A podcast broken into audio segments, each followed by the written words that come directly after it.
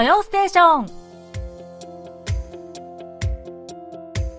リスナーのリクエスト曲とともに気になるとっておきの韓国を紹介するソウル発情報番組土曜ステーション、進行役のナビことチョミスです。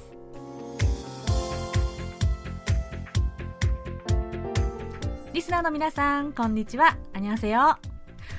台風14号が来ていますね。皆さんお住まいの方大丈夫でしょうか、この放送を聞かれる頃には収まっていますように。さて韓国はチュソン、のシーズンを迎えています。今年のチュソンは、9月21日火曜日なので、公にはね、月曜日から水曜日が休み休日となっているんです。なので、実質今日土曜日から連休という方が多いですね。で、去年はね、さすがに、コロナ初年度といいますかね、しかも去年の8月に感染の大拡散が起こってたので、かなりチュソンの時は厳格に規制がありましたね。なるべく実家の田舎に行くのとかを控えましょうとかですね、集まるのを控えてくださいという政府勧告が出ていましたが、今年は、もちろんむしろ感染者数で言えば去年よりずっと多い人数でね、高止まりしてるんですけれども、なんでしょうかね、ちょっと今年のチュソンはもう普通に実家に行くよとか遠出するよとかいう方がね、私の周りでは結構聞こえるんですよね。いいんだか悪いんだか。でもちろん防疫指針というかね、ソーシャルディスタンシングはですね、一番厳しい4段階、首都圏ではですね、これが維持されてるんですけれども、ただね、この段階の内容がしょっちゅうマイナーチェンジするんですよね。その状況に合わせて柔軟に変わっているんですが、例えば今までは6時以降は首都圏では2人、未満、つまり3人以上集まってはいけませんというふうになっていたんですけれども、ワクチン完了した人を含めては4人まで OK とかですね、また非首都圏では本来だったら4人までだけど、ワクチンを完了した人がいれば8人までとか、この人数がですね、コロコロ変わるので、私はこんがらがっちゃうんですよね。これ皆さんは覚えてちゃんと従ってるのかなで、うちはですね、今年、やっぱりチュソンの連休は夫の実家にある田舎に行くことにしました。やっぱりね、どうしても、去年行けなかったので、ちゃんとね、気をつけていきましょうということでね、うちはワクチン完了した方もいるしとかね、人数数えつつ、よく考えたらね、この首都圏に住んでいる私たちが田舎に下るのが一番ね、周りの方に迷惑をかけるんじゃないかという気にもなります。なので行く前にしっかりコロナ検査も受けて、行くようにしたいと思いますね。本当、来年こそは本当に気兼ねなく気持ちよくこのね、秋の真っ盛りを迎えたいものですね、ということを祈りつつ、今週の土曜ステーション、この曲でスタートです。最後までお楽しみください。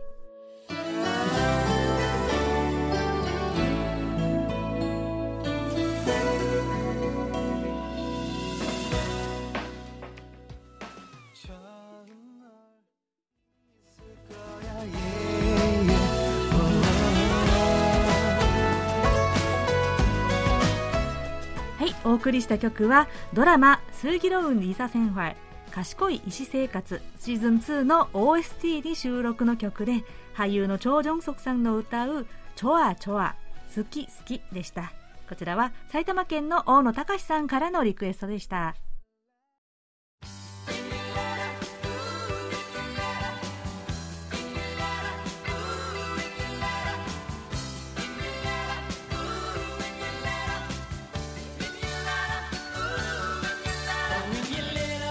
それではリスナーの皆さんから届いたお便りコーナーです。まずは先ほどリクエスト曲をご紹介した埼玉県の大野隆さんからのお便りです。東京パラリンピック、高橋和樹選手がボッチャ混合ペア BC3 で銀メダルを獲得。そう、タイブレークで韓国に負けた試合です。ナビさんも見ましたか？福袋当たらなかった、クソーなんてね、追加当選あると風の噂で聞きましたというお便りです。はい、大野さんありがとうございます。ね、パラリンピックのボッチャ、大野さんのおっしゃっていたこの高橋和樹選手ですね、川本圭介選手と、田中恵子選手、この3人のチームとですね、韓国のチームですね、チョンホウォン、チェ・イェジン、キム・ハンスン選手の、チームと対決した決勝戦でしたね。で、金メダルは韓国の手に、そして惜しくも日本は金メダルとなりましたね。いやー、このボッチャという競技自体を私は本当に知らなかったんですけれども、韓国がとても強いというね、5輪9連勝ということですね。いやー、知らなかった。そしていやー、面白いですよね。私は残念ながら試合は見れなかったんです。というかほとんどね、パラリンピックの試合は映像で見れなかったですね。で、後からニュースで文字で見た感じなんですが、これはやっぱりぜひね、映像で見なきゃなと思いました。うん、でも本当にパラリンピックっていうのは本当にもちろんメダルを取るために頑張っている皆さんの姿というのもありますが、一人一人の選手の方々のドラマっていうのがね、とっても濃いなって思いました。大野さんありがとうございます。そして福袋ごめんなさいね、残念でしたがこれに懲りず、ぜひ次の機会にチャレンジしてください。兵庫県の北野浩二さん、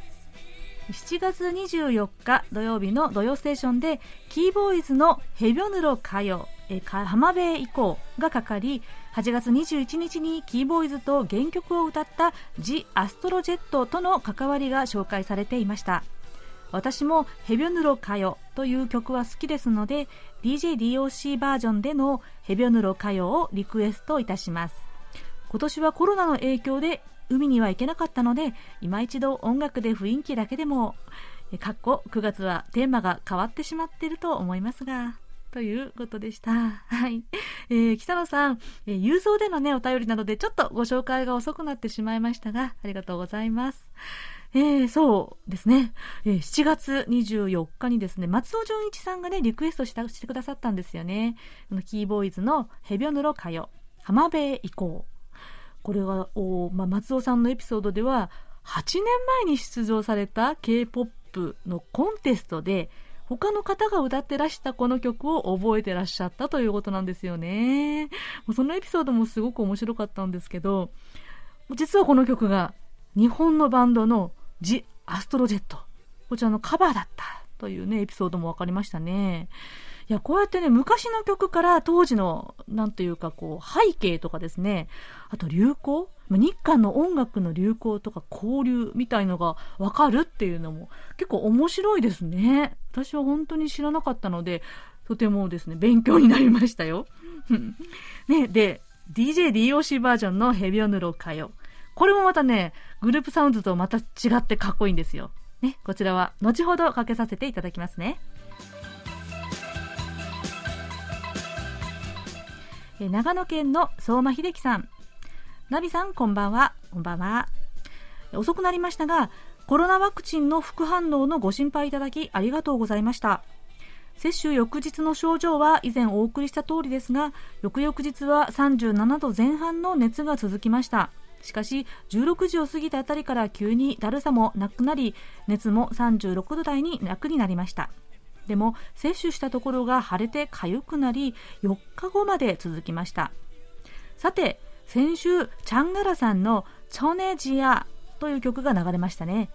ネットで調べてもチョネジアとしか出てこず、ずっとどういう意味だろう、固有名詞かなと思ってたんですが、空の果てに至る風という題名だったんですね。すっきりしました。さすが KBS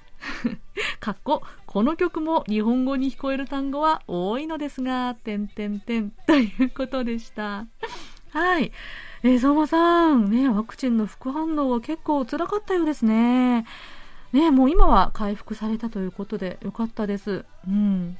でね、先週のリクエストで流した、ドラマトンギの OST、 こちらチャンナラさんのチョネジアこれはですね、漢字で、天外の我と書くんですね。天はお空の天、そして生涯の涯、そして助詞ののに、我のがと書きますが、これね、私もこれだけだったらちょっとわからなかったんですけど、韓国語の副題があるんですよ。ね、この副題が、ハネルクテイルヌンパラン、空の果てに至る風というね、素敵な副題がついておりました。ね、この副題のおかげでわかったんですよ。ね、そして相馬さんといえば、ね、もうチャンナラさんの空耳ですよね。で、この曲も日本語に聞こえる単語が多いということですので、空耳お待ちしてますよ。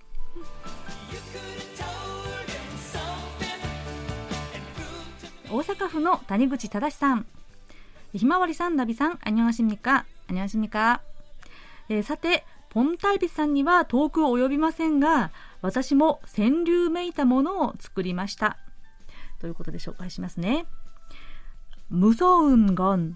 地震、번개、화재、コロナ。怖いのは地震、雷、火事、コロナという川柳でした。はい、続きます、ビジュアル付きのお便りです。イラスト、すみっこ暮らしというキャラクターで静かな人気があります。私が仕事中に汗を拭いたりするハンドタオルなどでも愛用しています。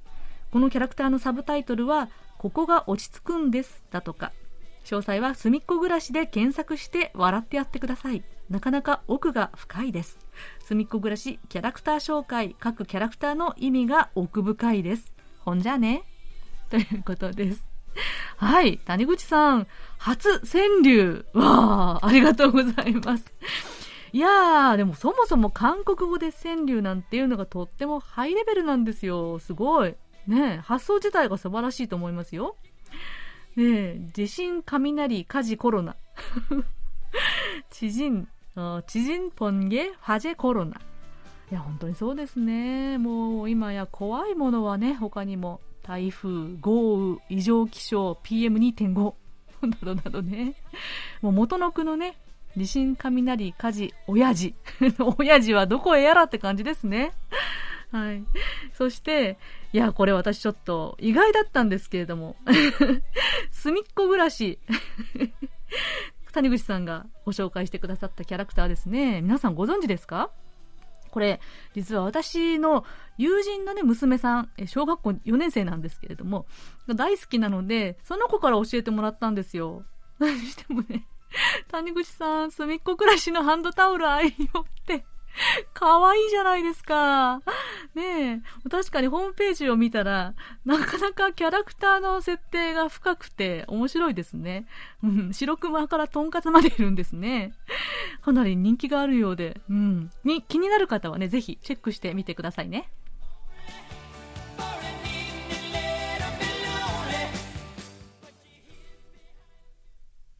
それではこちらのコーナー行きましょう。空耳ハングル。はい、今日は岩手県の伊藤浩一郎さんからの空耳ハングルのご投稿です。いつものように韓国人の空くんと日本人のミミちゃんが登場します。ある日、2人は街を歩いていましたが、ミミちゃんが誰かを見つけたようです。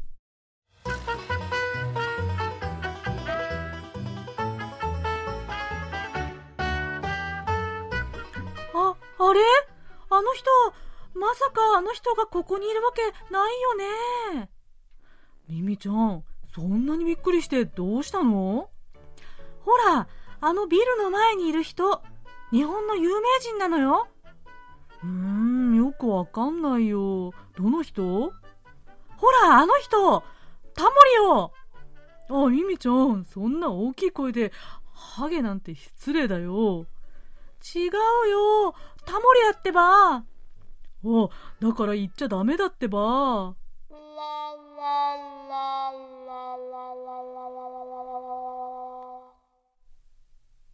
い、これなかなかですね伊藤浩一郎さんから補足で、金曜日の限界なだで、チョンドゥファン大統領が髪が薄いことでテモリという言葉が NG ワードになったと聞いてこの空耳を思いつきました。タモリとテモリちょっと似てますねとのことでなるほどそこに目をつけたわけですね。はい、タモリテモリ、これで私のミミちゃんのセリフがあんまりうまくできなかったんですけれども、あの人テモリよタモリよ、ちょっと違いましたかねうん。そう、手盛りというのはですね、そのまま言ってしまえばハゲ頭これはそんな人に向かってね、手盛りねなんて言っちゃいけませんね。確かに。でもこの大統領の手盛りという言葉、放送禁止用語にしたというのは本当に笑えない話ですけれども、タモリと手盛りが似てるなんて思いつけませんでしたね。いや、タモリさん、私最近本当に日本のテレビを見ていないので、最近どうしてらっしゃるのか、どんな番組に出演されているのかわからないんですけれども、いや、タモリさんといえばもうこのコーナーに深いご縁のある方じゃないですかね。タモリクラブの空耳アワー元祖ですよね。いや、びっくりしたのはこれまだ今も放送続いてるんですね。かなりご長寿ですね、番組が。うん、で、ところで一つ皆さんにお願いがあるんですよ。空耳ミュージックを送ってくださった中で、どうしても私がその指定の空耳を見つけられなかったというものも中にはあるんですね。で、結構秒数でね指定もしてくださっているんですが、何度聞いてもその部分がわからないというのがですね、これはもう私の耳のせいなんです。これが先入観とね。なので、せっかく送ったのに採用されないという方がいらしたらね、どうかご理解の上、そしてもしよろしければもうちょっと具体的なヒントを付け加えて送ってくださったらとっても嬉しいです。はいというわけで、今日の空耳ハングルは伊藤浩一郎さんからのご投稿で、手盛りハゲ頭とタモリイントネーションがね、タモリでした。はい、伊藤さんにはささやかなプレゼントと私のサイン入りベリカードをお送りします。では引き続き来週も皆さんからの空耳ハングル、空耳ミュージックお待ちしております。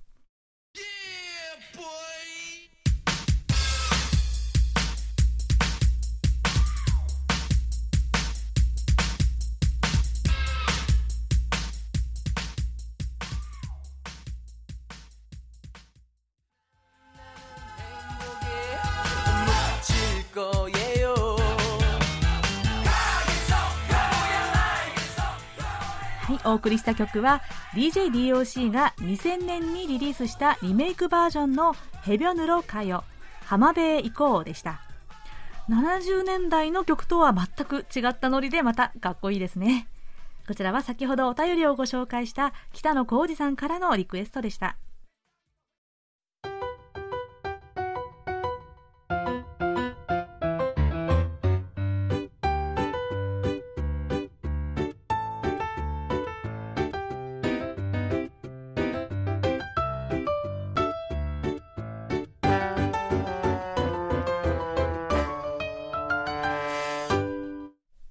ソウル暮らしの音。このコーナーでは韓国の日々の暮らしの中で聞こえてくるさまざまな音や話、言葉、エピソードなどをお伝えしていきます。今日は久しぶりの童謡コーナーです。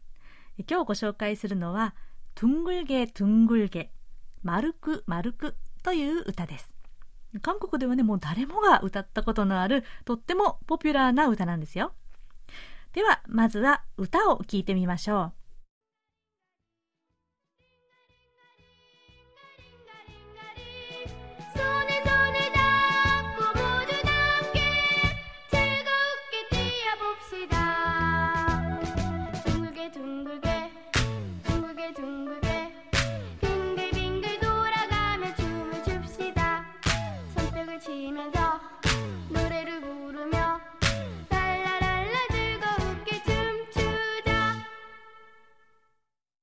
いかがですか？なんかね、思わず体を動かしたくなるリズミカルな曲じゃないですか？はい。ではこちらの曲、一行ずつ歌詞を見てみましょう。今日はですね、日本語の部分もこの音楽に乗せたらうまく乗ったので、ちょっと試しに歌ってみますね 둥글게 둥글게 둥글게 둥글게 빙글빙글 돌아가며 춤을 춥시다. 日本語の部分は 마루쿠 마루쿠 마루쿠 마루쿠 くるくる回りながら踊りましょう。そして손뼉을치면서 노래를 부르며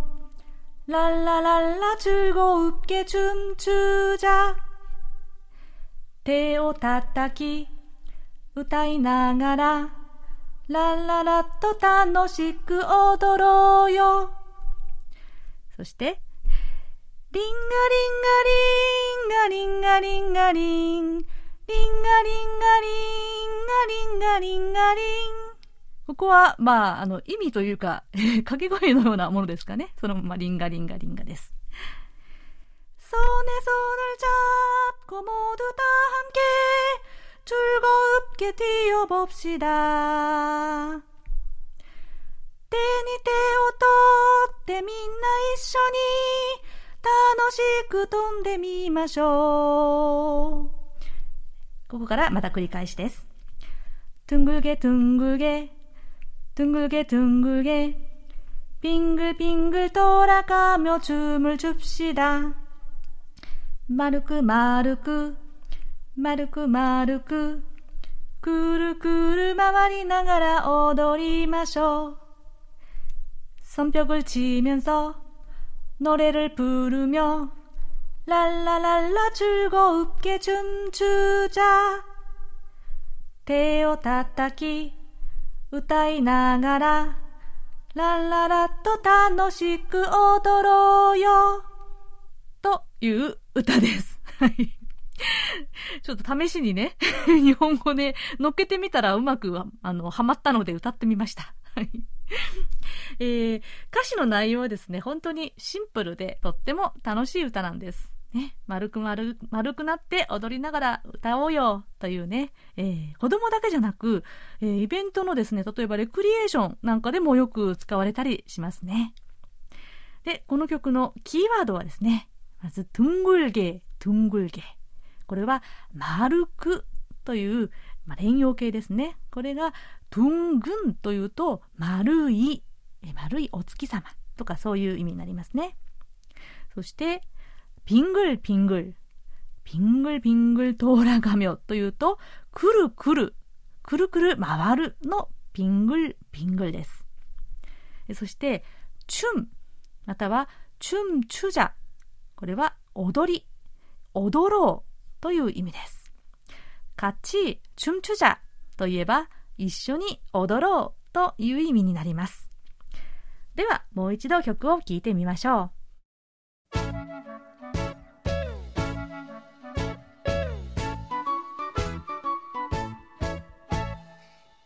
둥글게둥글게둥글게둥글게빙글빙글돌아가며춤을춥시다손뼉을치면서노래를부르며랄랄랄라즐거운게춤추자링가링가링가링가링가링둥글게둥글게빙글빙글돌아가며춤을춥시다손뼉을치면서노래를부르며랄랄랄라즐거운게춤추자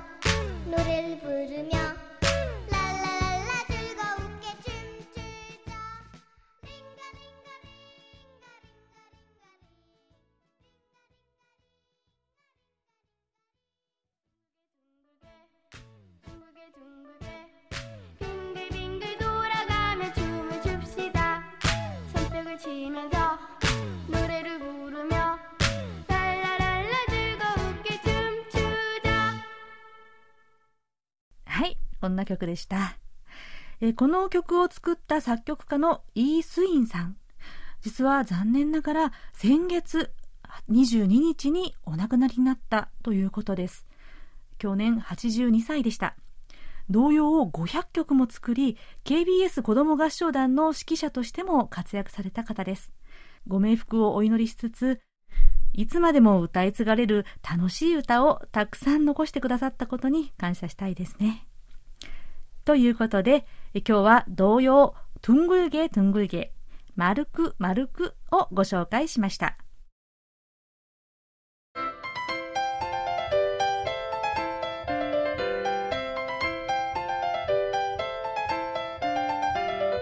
とっておき韓国ノート、今さら聞けない韓国入門。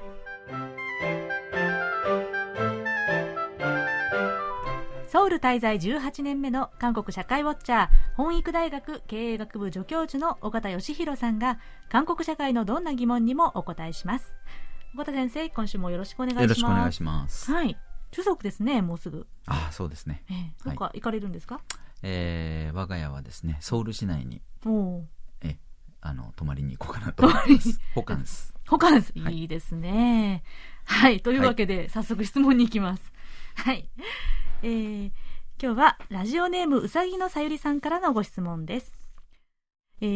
あるですね、記事をご紹介くださいましたね。で、五輪中は書けなかった韓国の虎に隠された悪意という記事を、ご紹介してくださって、ご質問を送ってくださいました。で、ここでは、韓国選手団が東京五輪の際に掲げた虎の絵の垂れ幕について、ハングルでボンが降りてくると書いてあり、日本を中傷する内容なのではないかという疑問を送ってくださいました。はい、はい、についてですが、はい、はい、ちょっとね、この記事も私も見たんですけれども、うん、ちょっとね、人の話を、噂話を記事にしたようなものでですね、うん、この記事に限らず結構ね、韓国に関する記事って最近、最近に限らないんですけれども、うん、結構無責任な記事が多いのでね、うん、皆さんちょっと注意してほしいなと思うんですけれども、うん、最近露骨な喧嘩みたいな記事は少なくなってきてる気がするんですが、うん、他人の名前を借りて、この記事でもですね、うん、ある韓国商社の人が話してるっていう形をとってるんですけども、どんな人なのか分かりませんし、その人がね、個人的な考えを話したことがそのまま記事になってるような形なので、そういう、噂とかね、偏見をそのまま活字にしちゃっていいのだろうかというような、内容です。結構ね、インターネットメディアが発達してきてますので、ページビューを狙ってね、ページビューっていうのが、そのページを見るということで、結局記事にお金が入るわけですよね。そうですね。はい。そういうのを狙ったですね、引っ掛け記事というか、そういうものが結構増えてるのかなと。特に韓国なんかの場合、日本語で書くとですね、クレームがつくっていうことがないという、そういう安心ももしかしたら、書いてる人の側にあるのかもしれないんですけれども、全然客観的な検証もないような記事っていうのが多いので、ちょっとね、私はちょっと心の底で怒ってますけれども怒りを感じますね。韓国内でも政治的な立場によって様々な見方があるので、その人から聞いた話であっても、もちろんそういうふうに思ってる人もいるとは思います、ただやっぱそれがね、韓国の全てだっていうふうに活字になると捉えられてしまいがちなので、やっぱりちょっと気をつけないといけないんだろうなというふうに、思います。なるべくね、私もそうですけども、バランスよくね、いろんな意見を、両極端の意見も含めてね、取っていく必要があるんじゃないのかなと思うんですね。ですから、韓国に対して厳しく言う人、厳しく韓国社会を見てる人っていうのを韓国の中にもやっぱりいるわけですよね。自分の国に対する懸念、将来への不安とかね、そういうことを考えて、言うんですけども、それをそのまま、日本の人がですね、韓国ってこうなんだってみたいに言ってしまうと、単に韓国を揶揄しているようなことになりがち、日本の社会の優越感をね、満たすだけのようなものになってしまっているのかなという、そういうところはちょっと、懸念するんですが、そういう意味ではKBS ラジオ日本語放送っていうのはね、皆さんにとって重要な情報源になるんじゃないかなと、本当ですよね、そういうふうになってほしいなというふうに、なるべく私も気をつけて情報発信をしているつもりなんですけれども、ありがとうございます。で、この記事で取り上げられた、オリンピックの関係のお話なんですけれども、東京オリンピックの時にですね、選手村に、韓国の選手団が横断幕を掲げたんですね。신에게는 아직5천만 국민들의 응원과 지지가 남아 있사옵니다と言ってですね、私には、まだ5000万国民の応援と支持が残っていますと、いう言葉なんですね。言葉だけ見るとね、なんてことのない言葉なのかなと思うんですが、これをですね、日本側は政治的だということで抗議をして、IOC も政治的な横断幕であると判断して、結果的に、撤去されることになったんですね、うん、でこれはですね、うん、実はその豊臣軍を撃退したイ・スンシン将軍の言葉でですね、はいでそのイ・スンシンが当時の王様に対してですね、うん私には20隻の船が残っていると、うんだから頑張れよというようなね、うんそのイ・スンシンの言葉をパロディにして、選手団は頑張れよというような、うん横断幕を作ったということだったんですけれども、うんはい、日本の側からすればこれはね日本に対する当てつけのように感じたということなのかもしれないんですが、はい韓国においては日本による植民地支配、というのはもう当然そうですしやっぱりこう、豊臣のね、朝鮮侵略についてもかなり同じこう延長線上で見てるようなところもあって、うん最近はだいぶ薄れたと思うんですけどもやはり日本に勝つと、うん、日本を克服するっていうのがイコールそのまま韓国社会のこう正義であるかのように言われるようなところ、うん、そういった時もあったと思うんですね、うん多分そういうところもなっきにしもあらずということで言えば、うん、オリンピックの場にこういう言葉を持ってきたというのはちょっと無神経であったということはあるかもしれないと思います。そうですね。はい。ただやっぱり韓国社会でもですねこういった、うん独善的な、うん、日本の人たちがどう感じるかなんていうことも考えずに民族意識を前面に出すような、うん主張とか、うん自分中心自国中心のね、国家主義的な発想に対して、問題視をする声っていうのはもうかなり増えてきていて、うんとりあえず日本を批判しておけばいいとかっていうそういう時代はもう過ぎちゃってるような、うんそういう時代が確かにあったかなとは思うんですけれども、うん最近はそういうところに関してもだいぶバランスが、取れるようになってきたのかなと社会全体でですね、うんもちろん個人に、のレベルではいろんな人がいますので、うん、なんとも言えないんですけれども、うんで近年ではですねそういった自己中心的な独善的な態度に対して国内でも批判がすごく、あってですね、はいもう逆にですねそういった自国中心韓国をあまりにも礼賛する韓国社会の声に対して、うんクッポンなんていう言葉があってですね揶揄する、批判するようなネット用語も流行るぐらいなんですね、うん、クッポン、はいはい、このクッポンのクっていうのは国なので、はい自国のことでポンっていうのは、はいヒロポンとかね麻薬のことで自国愛にこう浸って、酔ってるみたいな感じで、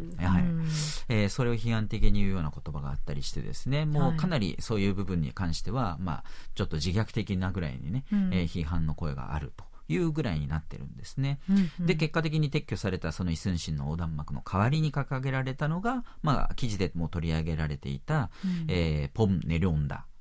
虎が降りてくるという、垂れ幕だったんですが、この垂れ幕には虎の姿をした、韓半島の、ね絵もあってですねこれ結構韓国でおなじみの図柄なんですけども、韓半島の形が虎がですねこうなんていうんですかね立ち上がったかのような、上り竜とは違いますけれども虎がこうね、かっこよく、こう背をですね、こうひねってるような、そういう形の格好に、こう見立てるという、デザインがよくあるんですけどもここにもそれがあしらわれていました、でこのポンっていうのはですね記事の中では古語みたいなもんだなんて言ってたんですけどもちょっと古語は言い過ぎでですね、確かに虎のことは普段、会話の中ではホラギと言いますけれども、ポンとは確かに言わないんですが、ポンというのはもう十分にですね現在でも使われている言葉ですね。はい。例えば日本でライオンのことをね獅子って言ったりするようなものぐらいかなと、会話でねこの間動物園で獅子を見てきたとは確かに言わないんですが、はい、でもね絵を見てこれ獅子の絵だと、そのぐらいは言うそのぐらいの感覚だと思うんですね。そうですね、はい虎っていう漢字も日本ではね、虎っていう漢字2種類ありますよね、干支の虎にするような漢字もあったりとか、虎さんの虎ですね。そうですね、はい、トラさんだったらもあったりと、そういう風にしてこうちょっと古めかしく、するような意味、ニュアンスは確かにポンっていうのにはあるかもしれないんですが、一般的に使う言葉なんですね、で確かにこのポンっていうのがですね、発音がボン、爆弾ボン、はいに似ている、似てるというか同じだというふうに韓国の人が解釈をして、それでわざわざ日本の中で、爆弾が降りてくるという垂れ幕を作ったんだなんていう解釈が、結構日本のネット側であったりしたのかなという気がするんですが、そういうようなことも一部でですね言われたりしてましたけども、そんなのはちょっと、笑ってしまうぐらいのこじつけかなという、まともな報道ではほとんど、全く見られませんでした、韓国でそんなことを思っている人も多分ほとんどいないと、思うんですけれども、斬新な発想ですよね、むしろね、でこのポンネリョンダっていうのはじゃあなんで突然虎が降りてくるなのかってことなんですけれども、これ大韓体育協会、そのオリンピックのね、これを企画した、協会の方でも言ってますし、誰もが思ったと思うんですが、国楽をベースにしたイナルチというグループがあるんですよね、このグループの楽曲でポンネリョンダというのが大ヒットしたんですよね、それから取ったんだろうなと多分、9割方の人がそういう風に感じたんじゃないだろうかと、多分他の国の世界の方々もそう思ったんじゃないかと思うんですが、というのはこの、イナルチというのがポンネリョンダという歌を持ってですね、ダンスチームの MBQAS Dance Company というね、グループダンスチームがあるんですけど、そのダンスチームとコラボをして、映像を YouTube にですね流して、世界中で爆発的な人気になったんですね、これ韓国の観光公社の、YouTube チャンネルでですね Imagine your Korea というのがあるんですけれども、その中の、Feel the Rhythm of Korea というシリーズ、これやはりコロナの中で韓国に直接訪れられない世界の人に韓国の良さを知ってもらって、韓国に来たことをね体験してもらおうみたいな、そういう、意味もあってですね、それが、もう世界中でこう大ヒットした、すごい再生回数を記録してました、日本でも結構これを見た方は多いと思いますよね、ですからポンネリョンダって見たら多分みんながそれをまず思い浮かんだと思いますし、その大韓体育協会もそれを狙ってですね、景気づけをする、垂れ幕を作ったと、いうことなんですね。これそのポンネリョンダというのはですね、韓国のパンソリのスグンガというものの、一部でですね、弱者が知恵を発揮して強者を懲らしめるというそういう物語の構造が、歌われる中の一部なんですね、すっぽんが虎が降りてくるぞって言ってこういう、そういう場面の言葉なんですけれども、そういうふうにして、選手団を景気づけるというぐらいの意味だったんですけれども、かなりですねこうちょっと斜めから見るとですね、いろんな話題になってしまったのかなと、でそれをですね、噂話を拡大したような記事が、ちょっとネット上でね見られるというのは残念なことだなと思います。なるほどですね、ありがとうございます、そうですね、この記事の、韓国の虎が降りてくるの虎に隠された悪意という記事の、疑問点について今ですね尾形さんから背景も含めて、メディア的な背景も含めて分かりやすく解説をいただきました。ありがとうございました。では尾形先生、来週は来週も引き続き、今更聞けない韓国入門ということで、韓国の国道、そして地下鉄の名称についてお話ししたいと思います。とっておき韓国ノート、今更聞けない韓国入門宛てに皆さんどうぞお気軽にご質問をお寄せください。質問が採用された方には尾形さんのサイン入りペリカードとささやかな記念品をお送りします。今週はご質問を送ってくださいましたラジオネームうさぎのさゆりさんにお送りします。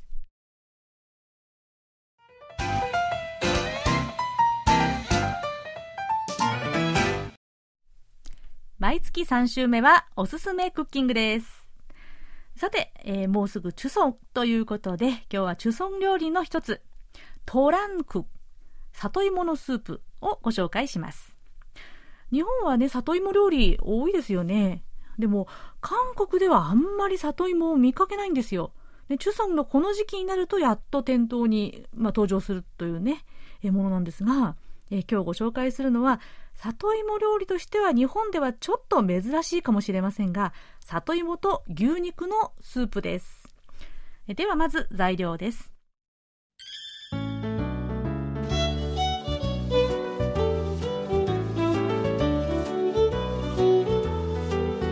里芋 400g、 これは中くらいで6個、小さいもので8個くらいですかね。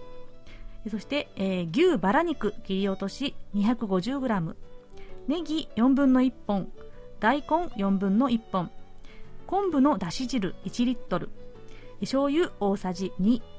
おろしにんにく大さじ1、ごま油小さじ1、塩大さじ2分の1、胡椒少々です。では作り方です。まずは下ごしらえです。里芋は塩で軽く揉んだ後にたっぷりのお湯で5分ほど茹でておきます。5分ほど茹でこぼしておきます。これをね、冷凍の里芋を使う場合はこの下ごしらえはパスしても大丈夫です。そして牛肉は食べやすい大きさに切って醤油、おろしにんにく、ごま油を入れて混ぜて下味をつけておきます。ネギはみじん切りにして、大根はいちょう切りにしておきます。そして鍋に油を薄くひいてタレごとこの牛肉を入れて炒めます。肉の色が変わったら昆布のだし汁と大根を入れて10分ほどコトコト煮てください。この時アクがたくさん出るのでこまめに取ってくださいね。でそこに下茹でしておいた里芋を入れて、また塩も入れて弱火で20分から30分ほど煮ます。最後にネギを入れてひと煮立ちさせて、味が足りなかったら醤油、塩、胡椒で味を整えます。でこれはポイントは、肉のうまみが出てくるまでコトコトじっくり煮るのがポイントなんですよ、でもね、里芋を入れてから、じっくり煮るとスープがとろっと濁ってしまうので、もしも澄んだスープが好きな方はこのお肉と大根だけで十分に煮た後に里芋を入れるといいと思います。中村料理とはいえ、このトランク里芋スープは韓国でも地方によってかなり作り方も違うし、全く食べないというね、うちもあるそうなんですよ。でも私も最近初めて知って作ってみました。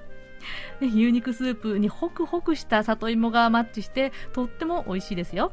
ぜひ試してみてくださいね。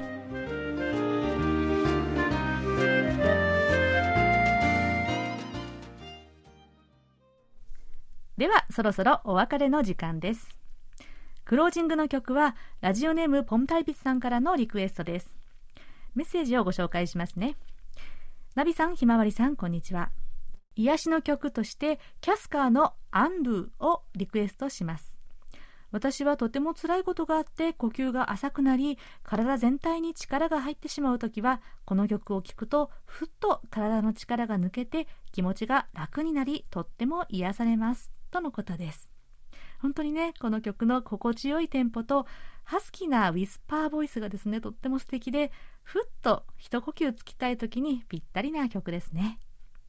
ではキャスカーが2012年に発表した曲 Undo をお聴きいただきながら、今週の土曜ステーションお別れです。